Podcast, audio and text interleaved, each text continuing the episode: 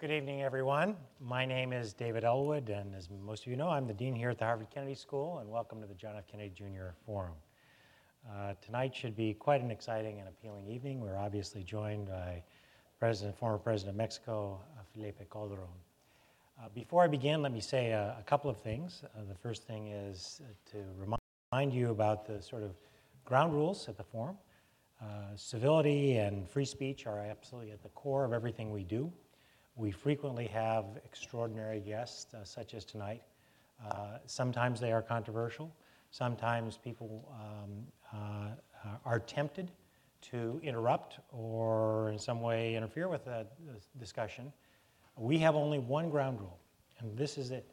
Anyone who speaks in the forum must take free and unfettered questions from the audience. That is the rule. And in exchange, the audience allows the person to speak and respond and uh, uh, in an unfettered way. Uh, so please don't uh, be disruptive in any way, and if you do, we'll have to ask you to be escorted out. Uh, as President Kennedy himself said, uh, civility is not a sign of weakness, and sincerity is always subject to proof. All right, now let me just say a couple of words about our speaker. To all those of you in the audience, he needs really very little in the way of introduction.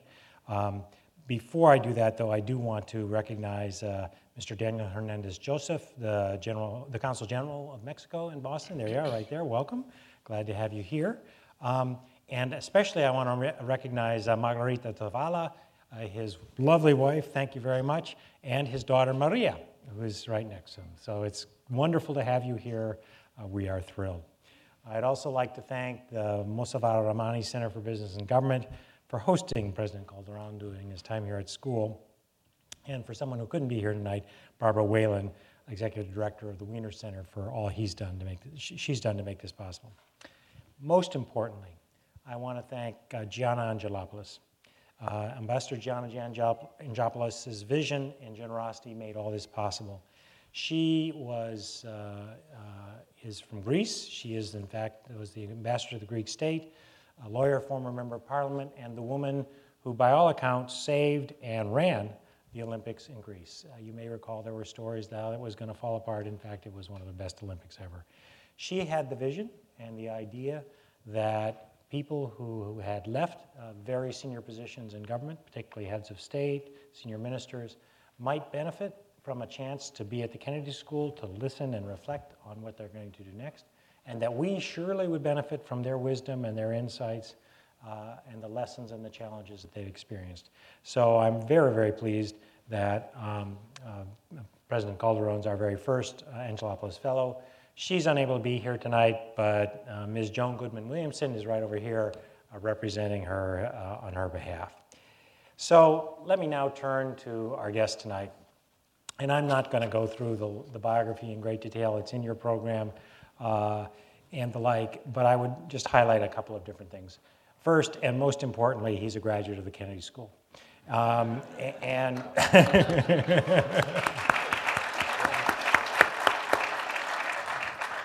uh, class of 2000 graduate, there is a small contingent of 2,000 uh, graduates here to support the president.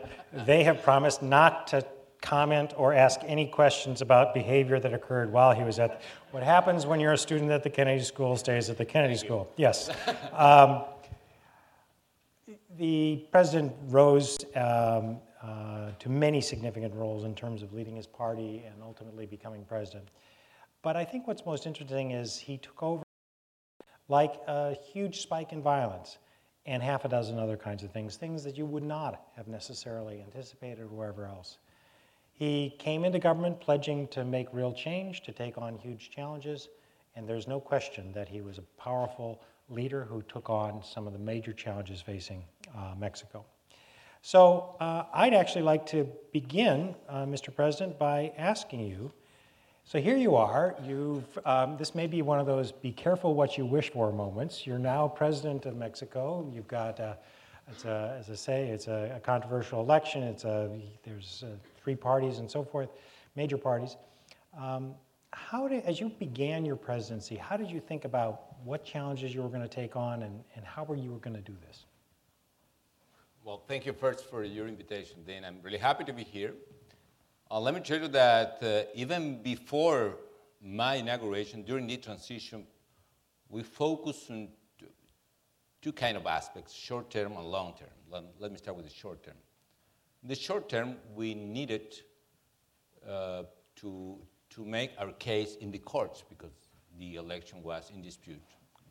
And we did that, but also we, did, we made our case with the people, which was very important. And the lesson is uh, whenever there, is, there are two parts in conflict, it's very important to persuade the rest of the people about what exactly is happening, um, who is right in this uh, process. So we were very open explaining any allegations about the elections. More than one million citizens participated in the voting stations, uh, counting and watching the election. We got observers coming from abroad, from all the world.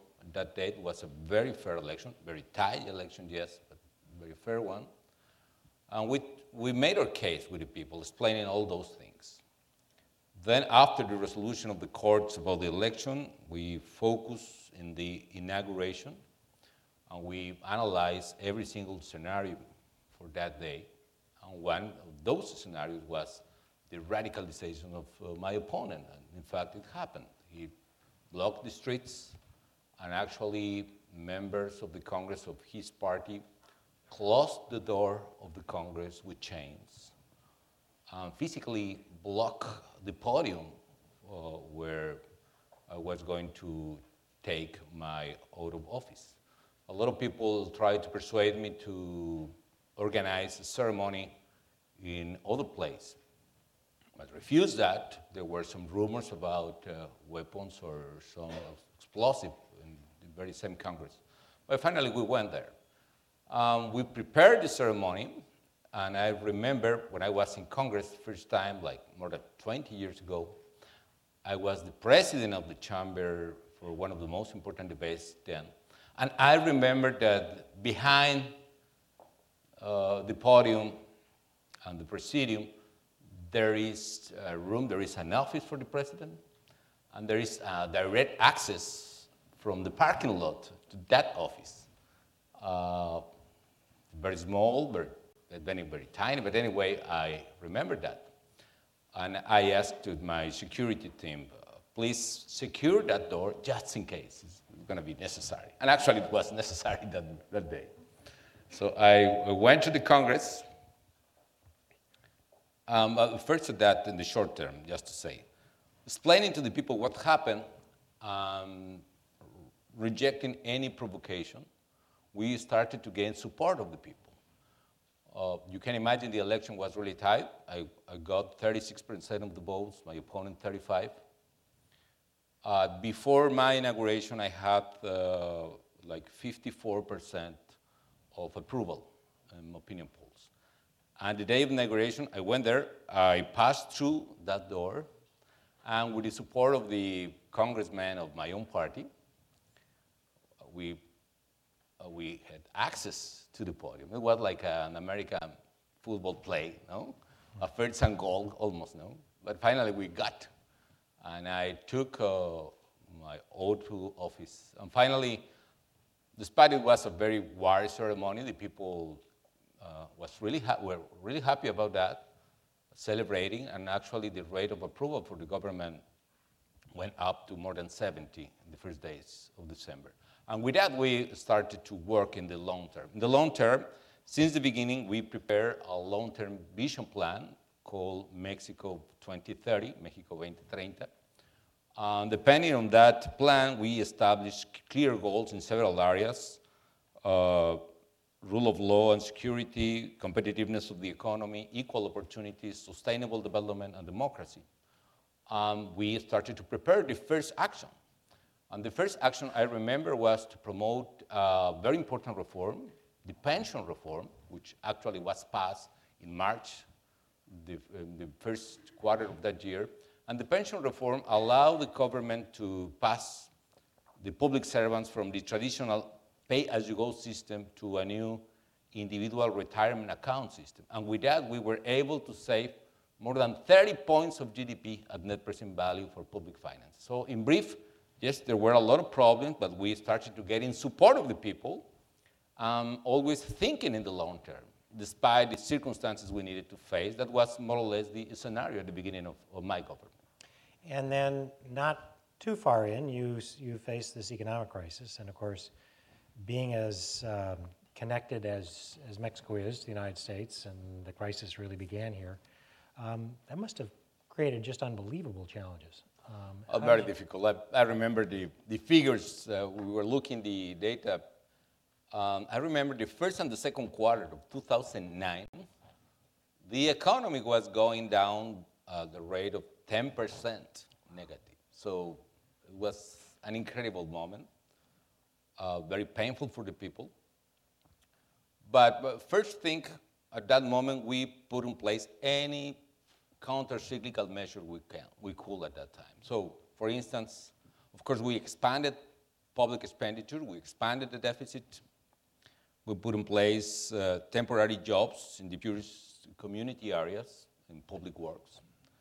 We put in place a quite interesting agreement, for instance, uh, the crisis uh, had tremendous impact, in particular in export-oriented industries automotive industry, electronics, and so on, to the United States, of course. And in that sense, we made an agreement with the unions and with the companies. Under that agreement, if the workers accepted a pay cut in their salaries, and if the company accepted to pay one part of the salary instead to fire the workers, the government accepted to pay the other part of the salary by, by three or six months, depending on the circumstances. And we saved in that measure, with that measure like half a million jobs in export-oriented industry. We expanded the credit to small and medium enterprises. Uh, I need to say that the, in this case, the, the bank, banking system in Mexico is a very important asset in this moment because uh, it was very well capitalized, 16% of capital or the international parameters are roughly like A or 10% today. Um, with the support of the government, we established a system to provide guarantees for small and medium enterprises. We expanded the expenditure infrastructure and so on. So that was like eight months in 2009. But at the end of that year, uh, we started an exit strategy because we realize, and that is very important for the students of government and public policy, you know?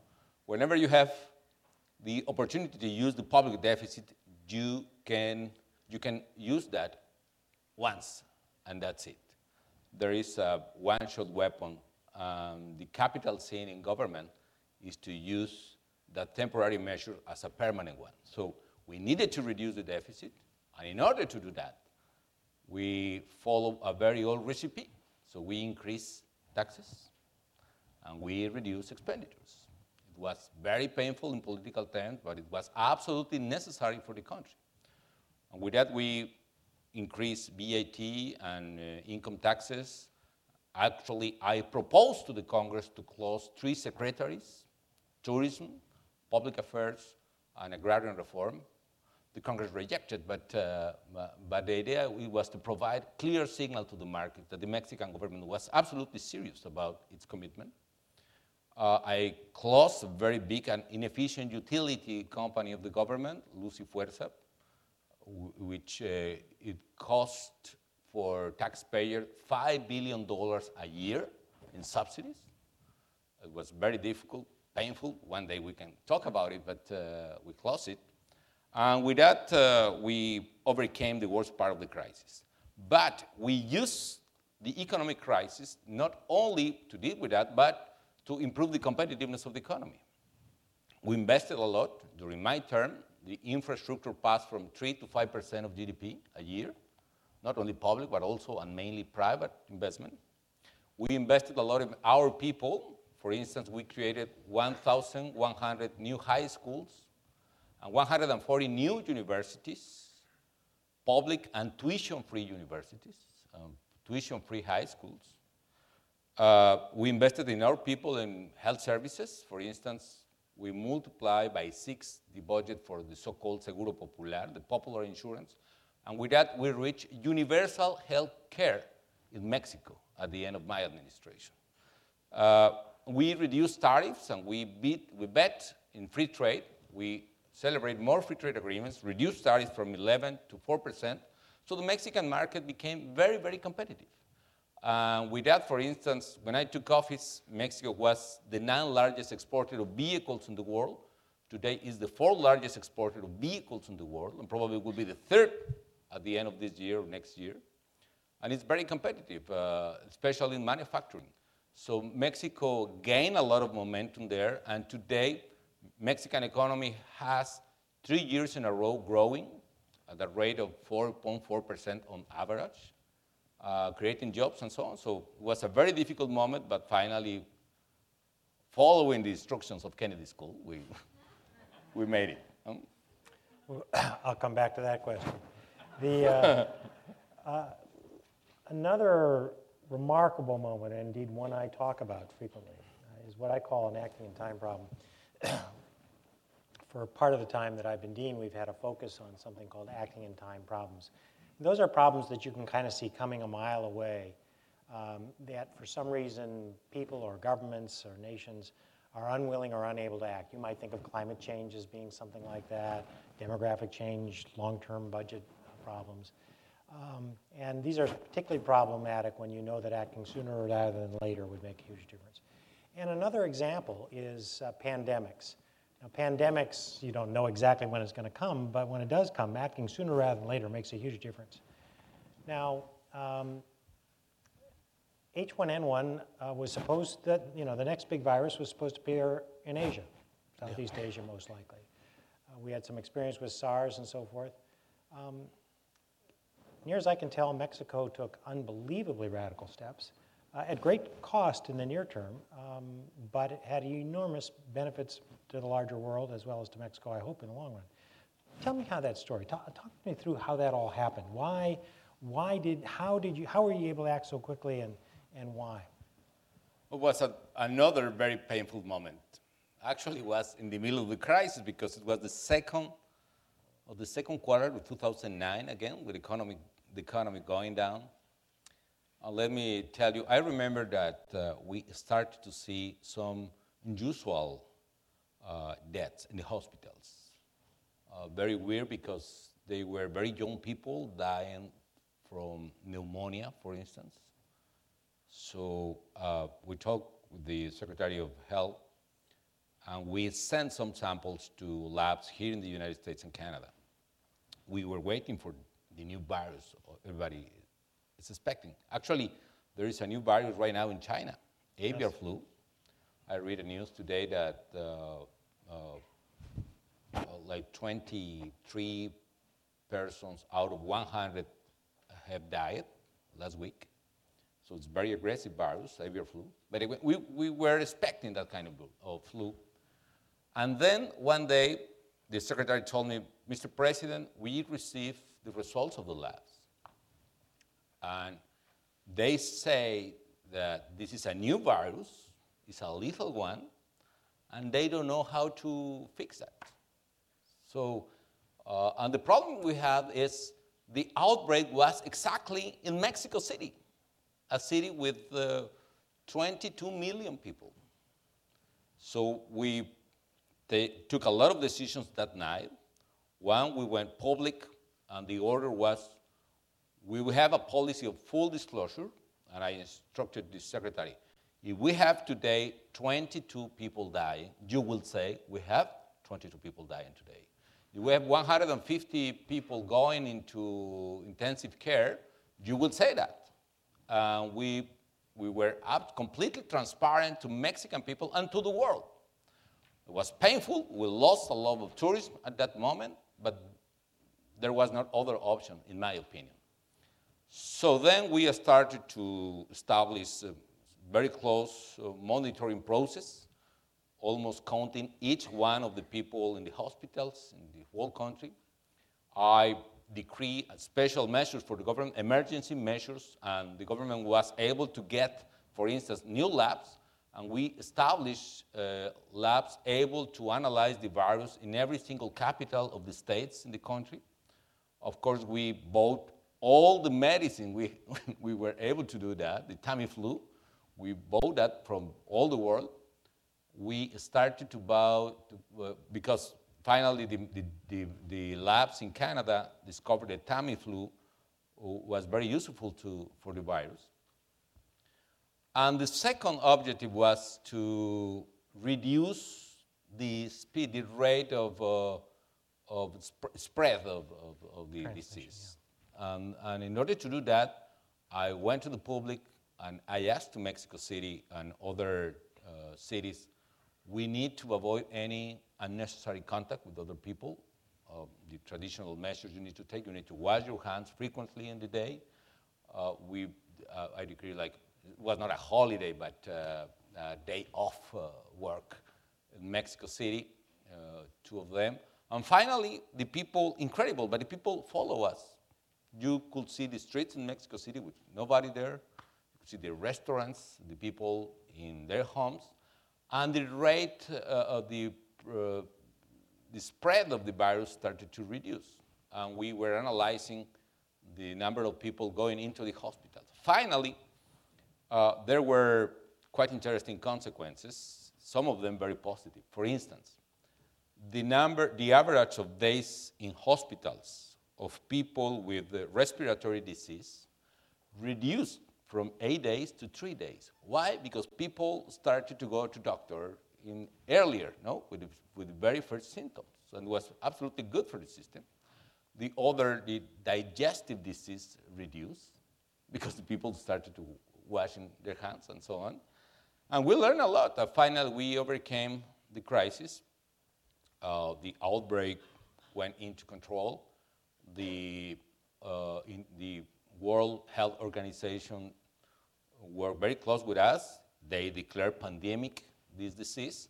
But finally, we deal with that. And I think that the information we provided was very useful for a lot of countries. And was there any debate? Um, did you know? I would think many countries would have the reaction. Frankly, the early, what seemed to happen in the early part of SARS in in China, uh, sort of like, oh, geez, uh, let's let's let's even within uh, within the states of Mexico, you know, oh, we shouldn't tell anyone. Uh, let's keep this quiet. It's going to destroy uh, tourism. We'll be blamed. Whatever. Was anybody? Yes, uh, there there was a lot of pressure in order to like, uh, I cannot say hide, but uh, dismiss the risks. Or say, wait until you had more knowledge. Yeah, Surely yeah, you can't absolutely. be sure. It's hard to know exactly. And, and even tried uh, proposals in the sense to hide the information to the people, which actually happens. Somebody says happen in some countries with other diseases or with other pandemic cases. But I decided we need, again, full disclosure uh, to have these more severe and concrete measures why? Because I was analyzing, and that, that's the problem with any policymaker or any government. You need to take decisions without full information. We didn't know the consequences of the, of the disease. We were not able to know what kind of medicine could be useful for that. But you need to decide in, that very, in this very moment. In that sense, I had two options uh, in the extremes. No? Either say nothing is happening, but if results that the H1N1 was as terrible as avian flu, for instance. The, some estimation of Mexican government say that if avian flu appears in Mexico City, it could provoke like 18 million casualties yeah. in the country. Uh, the, with, with the, the, avian flu has a rate of mortality of 60%. Uh, if that was the case and we didn't take the measure, it would be a full collapse. In the other hand, if we take very aggressive measures and the virus is irrelevant, uh, could be a huge discussion. But the point is, you cannot take the risks in which the life of the people is at stake. So you need to take the right decisions with the information you, you have on it. But it was a huge discussion. Yes. So let me turn to the, the most, you know, some of the most difficult issues, which had to do with violence, um, the organized crime, drugs, and so forth. Um, another place where you took very strong action, but it had very significant consequences.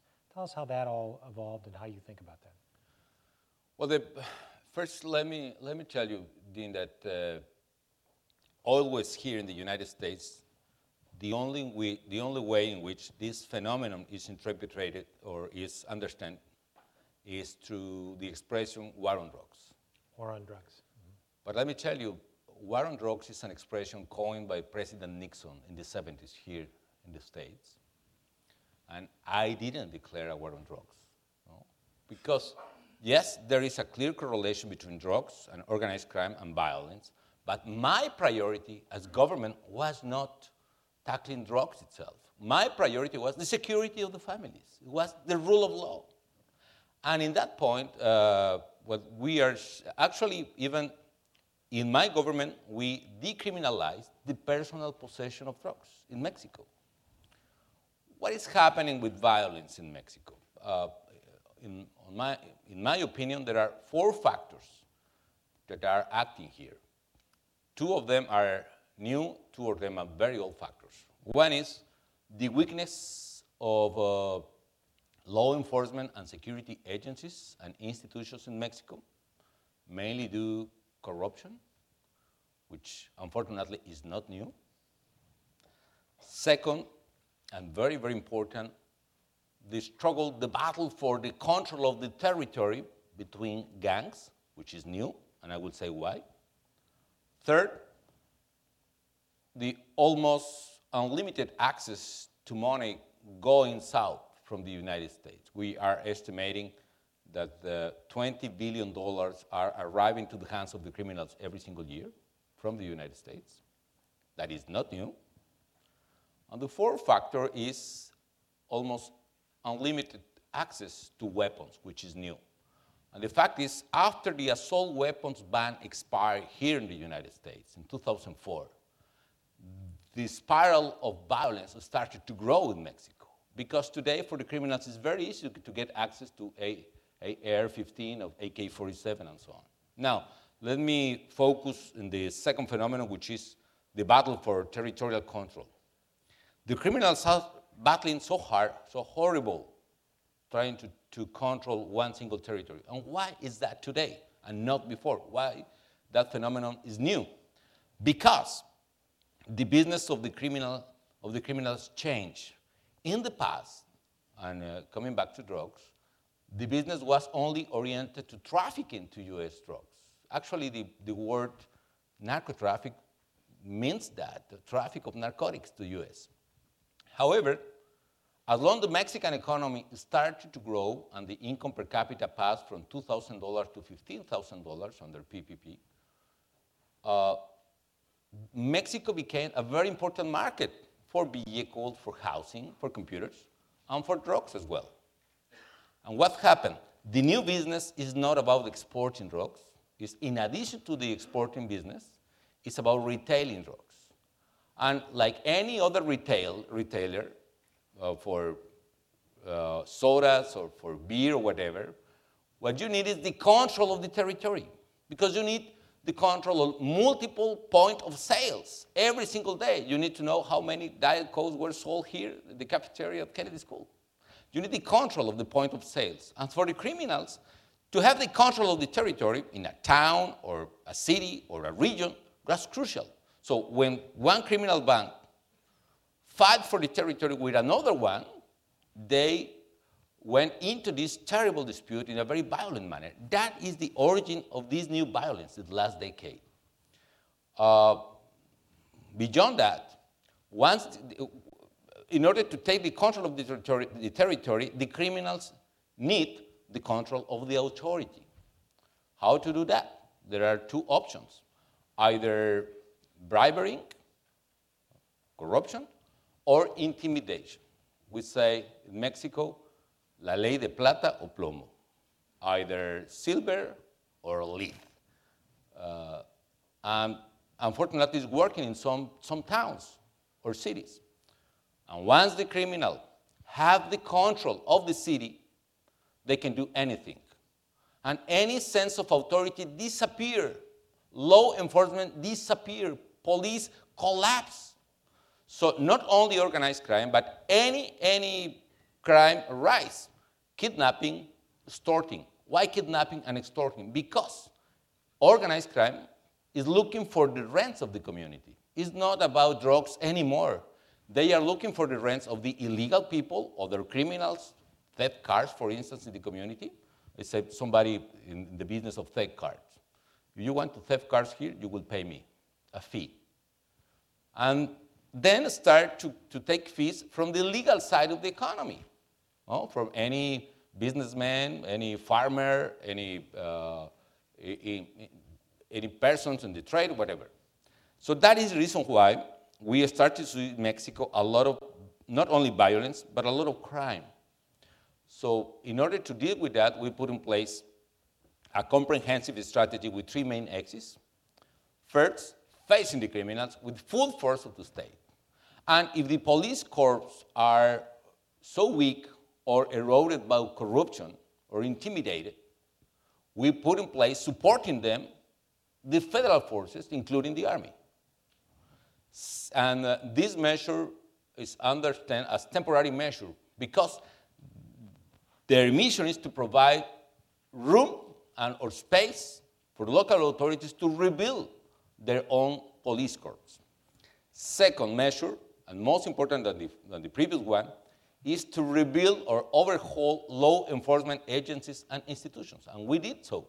So we established, for instance, by first time ever in Mexico, vetting process in order to be to get access or to remain in any in any law enforcement agency. So you want to be there, you want to pass a vetting process, uh, you want to remain there the same. Second, we created a new reliable federal police, passing from only 4,000 members of uh, highways patrol, some of them very involved in corruption, to 36,000 new policemen, most of them very young policemen, 12,000 of them graduating from university, engineers, lawyers, and so on. And they are working not only in the vehicles, in the, in, in the streets, they are working in their computer doing uh, information and intelligence.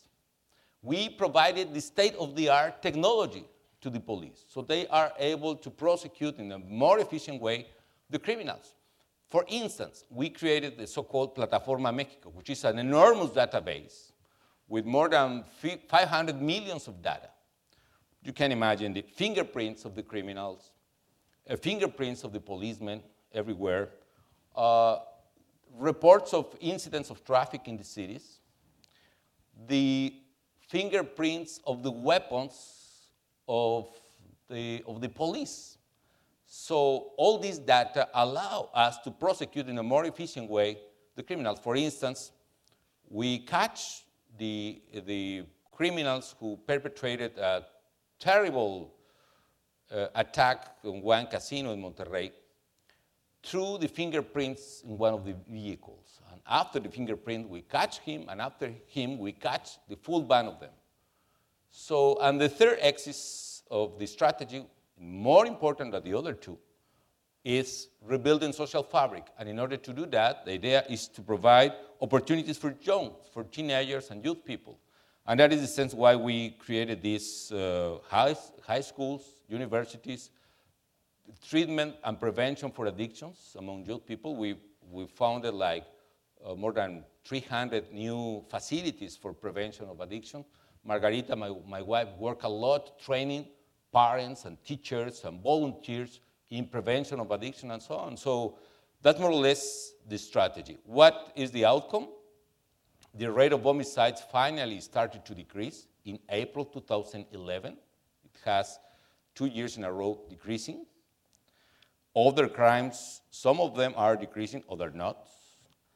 We clean up the federal police and the, most of the federal agencies at federal level, but a lot must be done at local level because we have not the support or the same kind of support from all the governments at state and municipal level.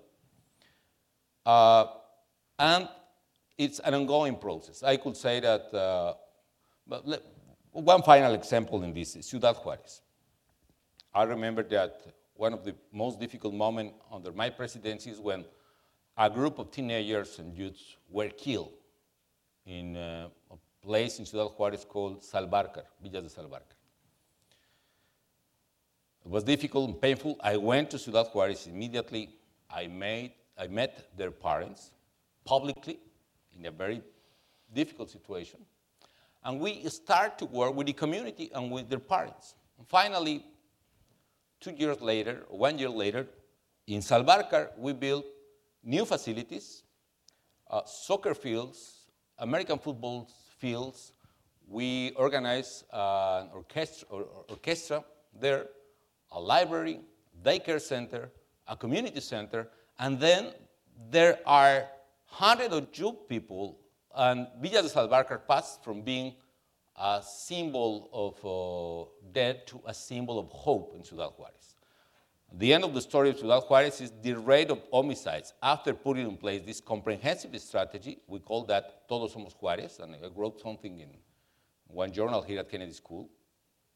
Uh, the rate of homicides went down 70%, seven zero from its peak. Much more needs to be done, but uh, more or less what is happening. But it's not a question just of war on drugs. It's a question of security and rule of law and it's a long-term strategy and long-term process of that. All right, I want to open it up to questions. We have four microphones located, one right here, one here, one there, and one there. And let me, remind all those of you who are new to the Kennedy School or are here, a good question has uh, three elements. First, you identify yourself. Uh, second, you uh, keep it short, uh, and it has only one concept, one question in it. And third, it ends with a question mark. Um, and so let me start uh, right up here. Hi, President. Hello. Hi, President Calderon. My name is Will. I'm a, a member of the Forum Committee, and we have a question from Twitter uh, for you, which is What was your biggest mistake, do you think, during your administration, and what would you have done differently? What is difficult question? One thing is uh, Probably I needed to work much more with the Congress. And actually, I started doing so. Uh, probably my main, my right hand in politics was a very close friend of mine, a very smart guy, Juan Camilo. And he built a very good, uh, very good net with the Congress. Actually, he and the Secretary of Hacienda at that time made possible two important reforms, the pension reform and the energy reform, 2007 and 2008. At the beginning of my administration, we started to have very frequent meetings with congressmen, breakfast, lunch, dinner, uh, one-on-one uh, meetings, and so on.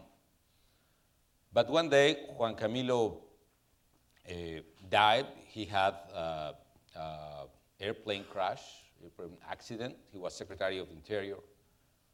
Uh, it was a painful moment for me as well. And then uh, I appointed another Secretary of Interior, and we changed the style, and he was really smart, and I delegated a lot the relations with the Congress. Looking backward, and that is very difficult, by the way, probably all those years after, I needed to work a little bit more in personal terms with the Congress again as the very first two years of my government. That could be strategies, but uh, that could be different in several, in several issues. Right up here. Hi, President Calderon. Uh, my name is Antonio Copete. I'm a, a postdoc at the Center for Astrophysics. Um, I, um, I was very interested in, uh, in uh, what you said earlier in your, uh, in your talk when you mentioned that you were planning, you had plans to eliminate the Secretary of Tourism in Mexico. Um, and, uh, and I wanted to ask you, wh- what was your rationale behind, behind that uh, decision and, and why, what do you think is the proper role of tourism within uh, an, uh, an economic strategy for Mexico or for other countries like Latin American countries. I ask because I, I personally come from Colombia and, um, and I'm a little bit frustrated by, by, by, by what I would call an over reliance of the government on tourism in order to kind of make up for, it, for the lack of productivity of the economy in other, in other sectors. Well, I'm, I'm really a believer in tourism. Let me start with that. Actually, we promoted Mex- tourism to Mexico in several ways. By the way, I recommend you probably in YouTube of, uh, let me see if I can get some copies, uh, TV show called The Royal Tour with Peter Greenberg. And we traveled through the, the country. Uh, uh, I made zip line, I made rappel, I dive. What's, uh, it was very funny, by the way, but promoting Mexico. It has millions of, uh, of, of uh, watchers of the program. But the point is, I do believe that the economies, especially developing economies, could have a tremendous potential in the economic field in tourism. As long the economy has a, a normal transition from primary sector agricultural process to secondary sector industry and then to trade and services, tourism could be one of the most important sources of jobs for any economy today. In particular, Mexico, because Mexico has an amazing, an amazing assets in terms of natural resources or cultural resources. We have uh, like uh, one of the most important countries with the, with the cultural sites or, or, or global heritage, according with the United Nations. Uh, we have an original culture like Olmecas and uh, natural places. By the way, the, the best beaches in the world are the Mexican one. I strongly recommend that. Uh, but the, the, the, archaeological sites and the rainforests and deserts and everything. Now, uh, what are the rationality be behind that? Honestly, we needed to provide a clear signal to the global community, the market community, about how serious our government was reducing the deficit. Uh, there are several ways to organize a government. In some places, tourism is considered like other very important economic activity. So if you have a Secretary of Economy, the proposal was to establish or to put trade and tourism and agriculture under the coverage of, uh, of economy uh, with more powers, more powers. But the idea was more to provide clear signal. We knew that the Congress was going to reject that. Uh, uh, but the signal works a lot. So Mexico recovered a lot of credibility in that very particular moment. That didn't happen with other economies. If you analyze the moment in which the country risk of several nations started to split, what exactly in, at the end of 2009? Some economies decide to keep with the expansionary monetary policy and expansionary fiscal policy, like European countries. Um, I, I probably sounds familiar to you, Spain, Greece, Portugal. And we decided to not only reduce the deficit, but also be absolutely clear about that. Saying that, let me tell you that we multiply the budget for tourism all the time. And Mexico, even with all the problems we have and the bad image we have, uh, precisely by, by, violence, Mexico received 23 million tourists a year, plus 7 millions in cruise ships, plus 42 millions crossing the border only one day. So uh, the tourism grew in the last two years, not enough, but grew. And actually, for instance, in order to promote tourism, and that's in my last comment on that, I canceled the requirement of visa from several nations, including Colombia, by the way. I canceled the Colombian visas, I canceled the Peruvian visas, and I apply a principle in which whoever, whoever has an American visa could go to Mexico. I was very criticized for my fellow politicians in the country, but it was a very pragmatical measure in order to promote tourism.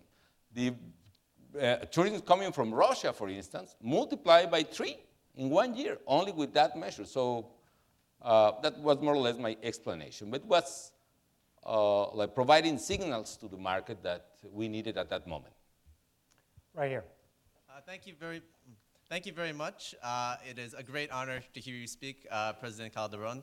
Um, I was wondering if you could share with us um, a couple of your honest thoughts on how Mexico has fared uh, in this new current administration. What are, uh, what have you been most impressed by? Maybe what have you been a little more disappointed by? Um, and if you could just sort of maybe talk about what your thoughts are for the future of Mexico. Tough question because I wanted to be a very prudent ex-president, and that includes the idea that not to make too much opinions about the new government. I wish the best for the new government because I really, really want the best for Mexican people. Nevertheless, let me give you a comment about that. I hope that uh, to be careful enough about that. But uh, the new government has an advantage that no one of us had in the past. Not in the democratic era of Mexican presidents and not before. And that is the support, real and loyal support of the political parties in the opposition. There is the so called Pacto por Mexico, or Agreement for Mexico, signed by those political parties, following a very old principle in my own party, National Action Party. In our principles established, our principles established the national interest is most important than the interest of the party. Now, when we were in government, frequently, as the dean was saying, we were blocked in several initiatives from opposition parties. Actually, I was blocked in several initiatives, energy reforms. I was blocked in others. I don't want to mention for, Uh, for the, but one of the parties there. And actually, the other party, it was not only blocking my initiatives, they wanted all the time to get my own resignation. I didn't give them that, but it was a very difficult time. Now, my party, with the other PRD, they decided to be more cooperative. We were blocked when we were in government, and we are not paying with the same coin. And today we are very cooperative. And that is a tremendous advantage. That is providing a lot of power to new government. And the new government need, must, to get an advantage of that. And my best recommendation is to provide any conditions in order to strengthen the political conditions that made de facto possible. And if, uh, if that is correct, Mexico will have a tremendous moment today. Let me tell you, the economy is very competitive already. Honestly, we made, uh, ah, it's, I think it's, it's doing very well, the Mexican economy. Forbes talks about the Mexican miracle. Uh, the economists talk about the rise of Mexico. They issue a complete edition in November of, about that. If Mexico make today more reforms, in particular in energy sector, in order to get the advantage of natural gas, in, particular shale gas, Mexico will be one of the most competitive economy in the world in this decade. In order to do that, to pass a reform like that, it is necessary the support of the opposition. I had not. The president, new president has, and they need, they need to take care about that. Right over here. Hi, um, Presidente Calderon. Uh, I'm Alan Shi. I'm one of the. I'm a senior here at the college, and I uh, know that you had implemented universal health care uh, during your time. And I was wondering if you could speak toward that and how you, your thought process was when you uh, instituted universal health care, and especially as the United States is also looking toward to expanding their health care as well. Thanks. Well, I don't want to talk about the controversies here in the United States. No, I really respect the local decisions, but what we did is, I was uh, talking a few minutes ago that uh, even during the, in my own political platform, the campaign, there was the proposal at, of universal health care. When we were designing the long-term plan, Mexico 2030, and the National Development Plan during the transition, we established clearly that goal. And in public policy, the key for any goal is the budget. So even dur- during transition, we decided to apply a lot of money for that program. And you need to do a lot of things, improving the tax collection, increasing taxes. We did both things. And even reducing some budgets to increase the budget on your priorities. We did so. We almost doubled the total budget for health in Mexico, but in particular, the so called Seguro Popular, the popular insurance, we multiplied almost by six its budget in six years. So the coverage for the people, when I took office, was uh, the traditional system, the social security system, and the social security for public workers system. They cover like 57 million Mexican people. At the end administration, um, of my administration with Seguro Popular, we cover 107 million out of 112, which means practically universal health care. Um, besides that, we made a very aggressive infrastructure program in health. For instance, we built 1,200 new hospitals or clinics in the country and rebuilt more than 2,000 more. And with that, we, of course, we hired thousands of doctors and nurses. And with that, today, any Mexican that need it has a doctor, medicine, treatment, and hospital whenever they need. One single comment about that. It's, for instance, another tough decision. Treatment of cancer is really expensive. So the Seguro Popular has uh, like a basic framework of diseases, most common for the people, but it was not covering cancer. And we decided to establish all the cancers for all the children, for any Mexican under 18 is full, it- it- she or he has full coverage on cancer.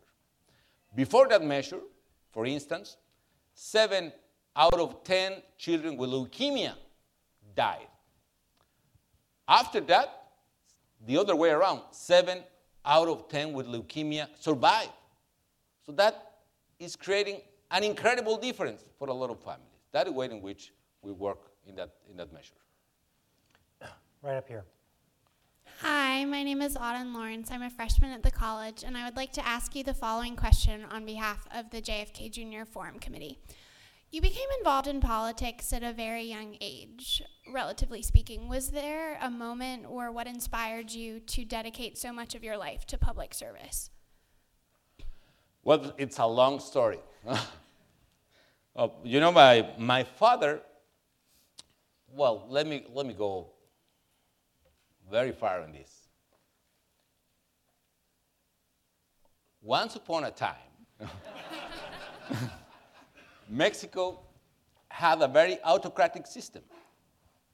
You know, there was one single party in power during 70 years. All the governors were from the same party, all the senators, almost all the congressmen, almost all the mayors. All the media were under the control of the government. All the union and organizations, all the farmers. Um, sometimes, for instance, when students in college like you protested and asked for democracy, democracy they were massacred in 68 and in 71. However, in some points of uh, the geography, there were some very brave citizens building democracy in a peaceful way. One of them was my own father. And I remember when I was a kid, I could not understand why, Daddy, you are always the candidate of the party. Why? Because nobody else wanted to be candidate of the party at that time. And I remember myself after school, I joined him, knocking doors, handing out flyers, and talking from a very old sound system in a very old band, by the way. And I grew up with that way of life, if, you allow me that.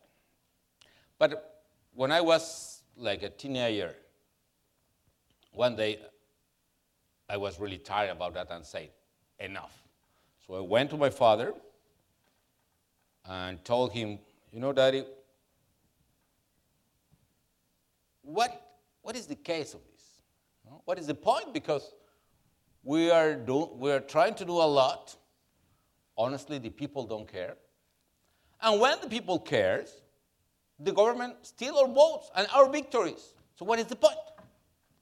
Uh, my father told me, I understand your anger, but what we are doing here is our moral duty.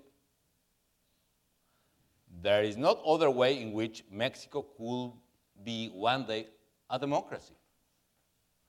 And no, if we don't do this, nobody else will do. Um, be clear about this. Probably you never will see a governor coming from our party in office. Let us president. But it's a moral duty because this is the way in which we love others. This is the way in which we take care about our neighbors. So it was clear enough for me. My father passed away, and the flame of democracy started to grow in Mexico. In the 90s, I became president of the party, and I had a very important negotiation with former President Zedillo. Uh, we negotiated an electoral reform that allowed to have an independent commission organizing the elections and allowed to have electoral courts in Mexico and allow more uh, fairer conditions for elections. And finally, my party won the election in 2000. And six years later, I won the election. Uh, so that's my story. Thank you. Up here. Uh, good evening. My name is Sarah, and I'm a freshman at the college. Um, you mentioned in response to an earlier question eliminating the need for visas for Colombia and Peru. Um, how do you see the future of Mexico's collaboration with the rest of South America, and I mean Latin America, in um, political and economic terms? Let me go with economic terms. No? Well, you know, I, we probably are Latin Americans. We Mexicans we have tremendous privilege. Why? Because geographically, we are in North America, but in cultural terms, we are in Latin America. We are proud about that. So we are gaining advantages being in North America and having a border with the largest economy in the world still today. Uh, well, with all these troubles, but you know. But at the same time, we are trying to strengthen our ties with Latin America, not only in cultural terms, because Mexican culture is present in any single country, Latin America. You can listen mariachis everywhere, and Mexican food, and Mexican movies, uh, and people love that, and we are happy with that. But we needed to, to build more ties with the countries. Now, in the neighborhood, some of us believe in trade, other friends don't believe in trade. I do believe in trade. So we started a very ambitious program we call Alianza del Pacífico, the Pacific Alliance, and we started to organize a common market, common market for merchandises, common market for services, common market uh, or free movement in the people, and I hope someday common stock exchange market between Chile, Peru, Colombia, Mexico.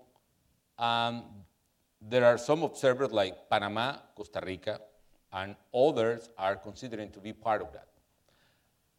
Pacific Alliance today is more powerful than other trade organizations in Latin America, in concrete Mercosur. Why? Because, for instance, only Mexico is exporting 60% of total manufacturers in the region or in other words, Mexico is exporting more manufactured goods than the rest of Latin American and Caribbean countries combined.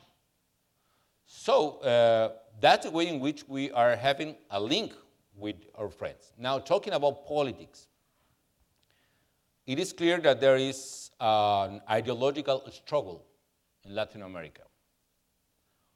Uh, fellow presidents more oriented toward one visions more oriented toward uh, the control of the state, more oriented toward closed economies, more oriented to more expropriations in the market, and others we are more oriented to the market, more oriented to freedom in political and economic terms, and more oriented to investment.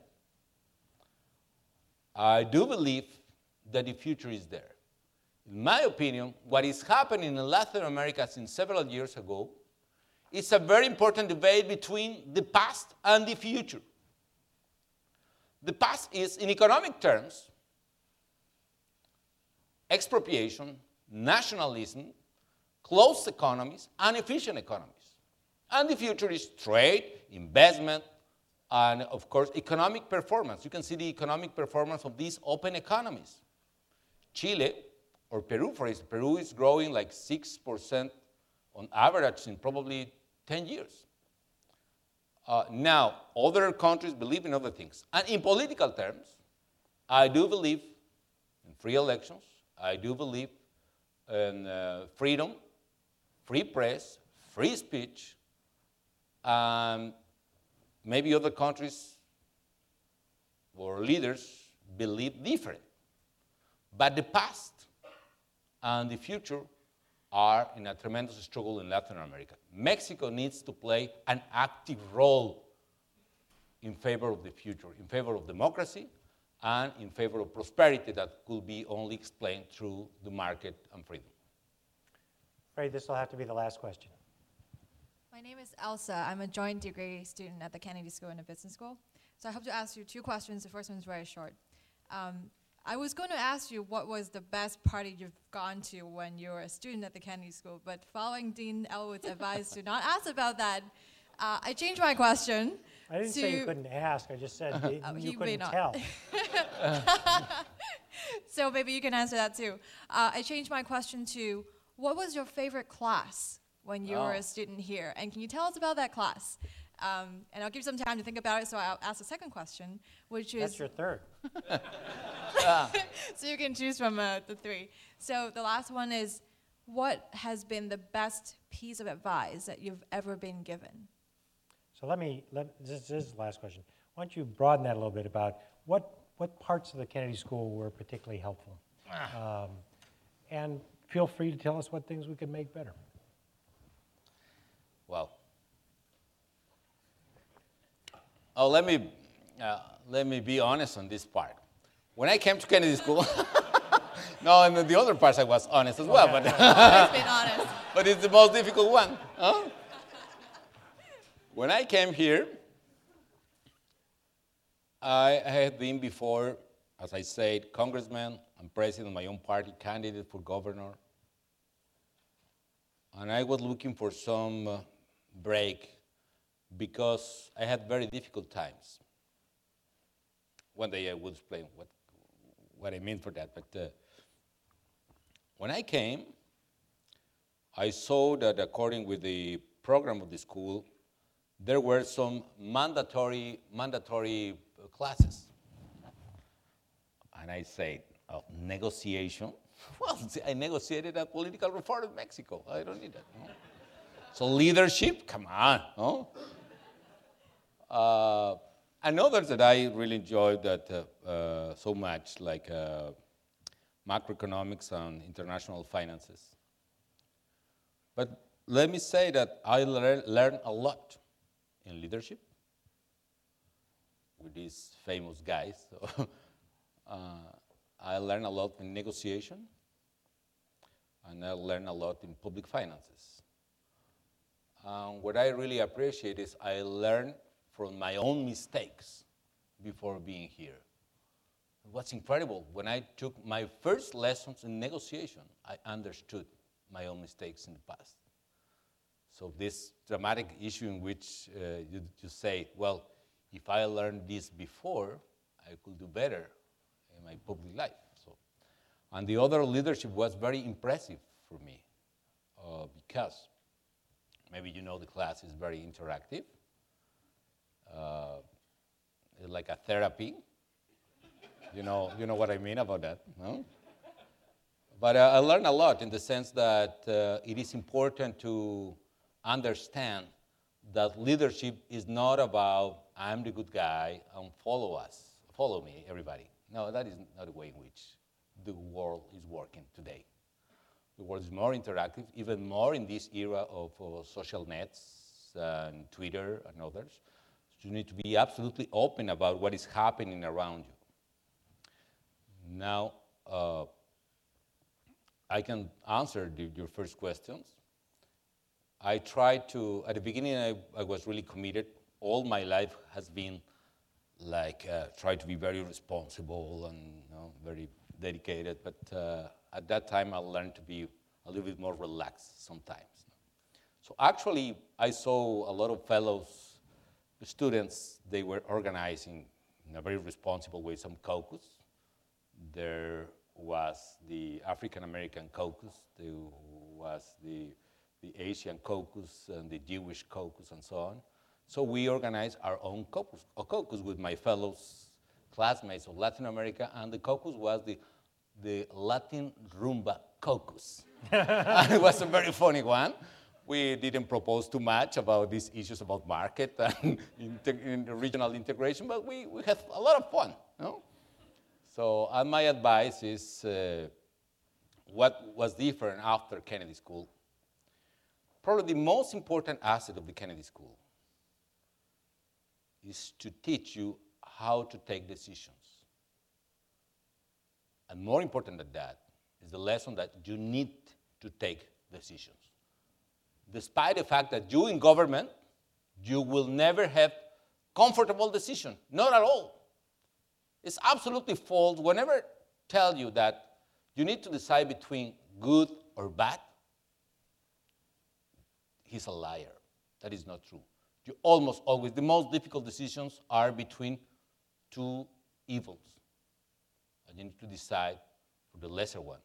That's the more difficult part of the government.